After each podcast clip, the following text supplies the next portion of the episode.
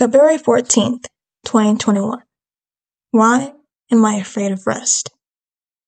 The fear of missing out, drifting away from my purpose, scared I will lose myself to the rest, forget the day comes after the night and close my eyes. Forever.